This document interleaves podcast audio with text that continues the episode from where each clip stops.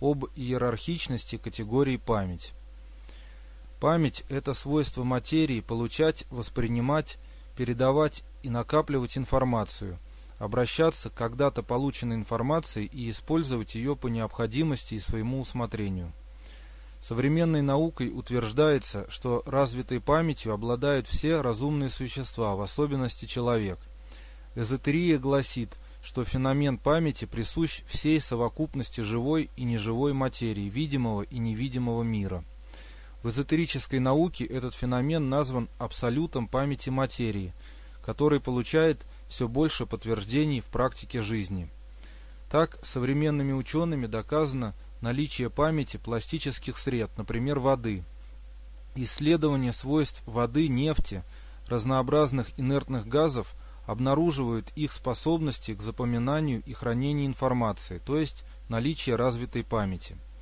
Из древних вед, а также эзотерической философии, например, закон синархии Владимира Шмакова, нам известно, что сознание живых сущностей или живых организмов – иерархически различно и классифицируется согласно принадлежности к той или иной группе либо уровню в общей синархии мироздания. Так, память, которую феноменальное сознание использует как источник знаний, источник творчества, источник созидания, хранится в пластическом мире. Зарождение сознания происходит на ионном уровне в мерностях супрамира. Подробнее смотри предыдущие части введения в систему наших работ по эзотерии, а также отдельные статьи, аудио-видео уроки деда «Волхва Вселенской Лоции» на тему сознания. В данной части мы рассматриваем в основном иерархические уровни памяти согласно эзотерической доктрине феномена абсолюта памяти материи и в привязке к изучению основ духовного мира. Применительно к развертке многомерного мироустройства – условно разделенного на три составляющие супрамир, мир атмана и гипромир, появление памяти фиксируется при упорядочении ионов, то есть в сопряженных мерностях супрамира или ионного состояния материи, и нашего мира атмана, атомарного состояния и состава материи. Так, например, общеизвестно, что самыми точными часами в гиперпространстве, в том числе на Земле, являются именно атомные часы – течение времени которых различно для атомов разных элементов. То есть часы атома углерода отличаются от часов, скажем, атома цезия и так далее. Притом учеными, впервые открывшими атомные часы, была установлена их высочайшая точность. В условиях Земли отклонение атомных часов составило одну секунду за 300 лет. Такая точность и стабильность свидетельствуют о феномене памяти на уровне строения атома. Из общей химии известно, что при соединении атомов в кристаллические решетки формируются различного рода кристаллы. Кристаллы особого вида или жидкие кристаллы называются аморфными. Газы, жидкости и плазмы составляют пластическую среду и обладают в том числе свойством непрерывности, то есть когда Каждая отдельно взятая часть содержит в себе свойства и качества целого. В этом заключается основное отличие пластической стихии от монадной или разрывной. Эзотерическая наука распространяет физические категории и характеристики, в том числе на духовный мир, воспринимаемый эмпирическим, конкретно спекулятивным сознанием через мир символический, или, говоря иначе, символизм. Так, дальнейшее совершенствование состава и свойств материи в символическом древе жизни, дошедшем до нас из знаний, традиций и верований разных народов, сопряжено с ростом качествований в рассматриваемых категориях разум, воля, мистика и их бинарных, то есть попарно сопряженных производных, с изменением состава монад живой материи в сторону его усложнения, также растут иерархически и свойства памяти – так условно обозначим математическими символами степень иерархичности памяти e в степени t умноженное на 10 в степени n, где e экспонента t время жизни, n число, соответствующее уровню в общей синархии или древе жизни. Тогда по нашей классификации память кристаллов будет соответствовать e в степени t умноженное на 10 в первой степени.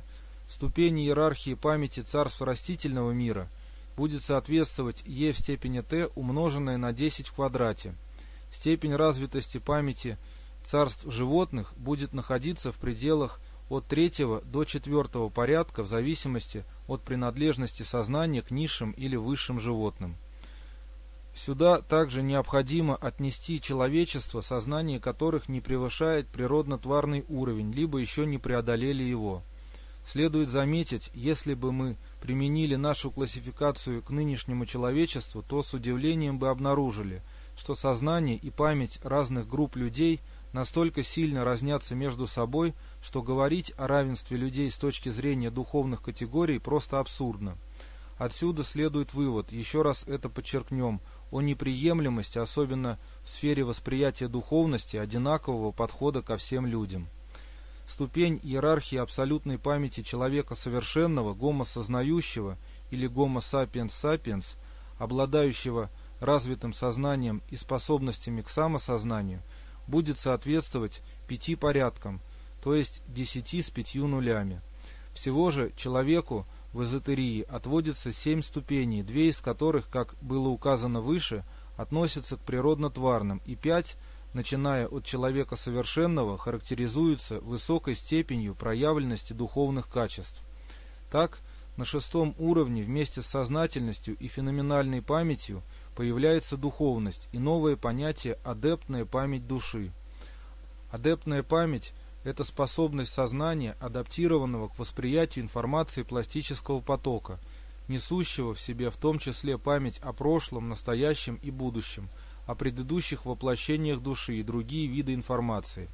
Хорошей адептной памятью, в частности, обладают сами адепты, медиумы, жрецы, гениальные изобретатели, конструкторы, ученые-эзотеристы и другие категории людей – Соответственно, в нашей классификации такая память условно обозначена e в степени t, помноженная на 10 с 6 нулями. t здесь совокупное время жизни на Земле подвида Homo sapiens sapiens. К следующей иерархической седьмой по счету ступени сознания и памяти в нашей системе классификации относятся духовенство и жрецы религии высших посвящений, волхвы, мудрецы и мыслители, ученые и академики, в том числе – властелины мира в конкретных дисциплинах знаний. То есть это люди, обладающие феноменальной адептной памятью. Таковыми, к примеру, были ученые Михаил Ломоносов, Никола Тесла, архитектор Николай Львов, поэты Михаил Лермонтов, Александр Пушкин и Владимир Высоцкий и другие гении человечества.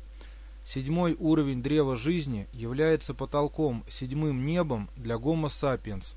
Дальше следуют ступени – в вульгарном изложении соотносимые с высшими параметрами категории разума, воли, мистики, духовности, божественности и сознания.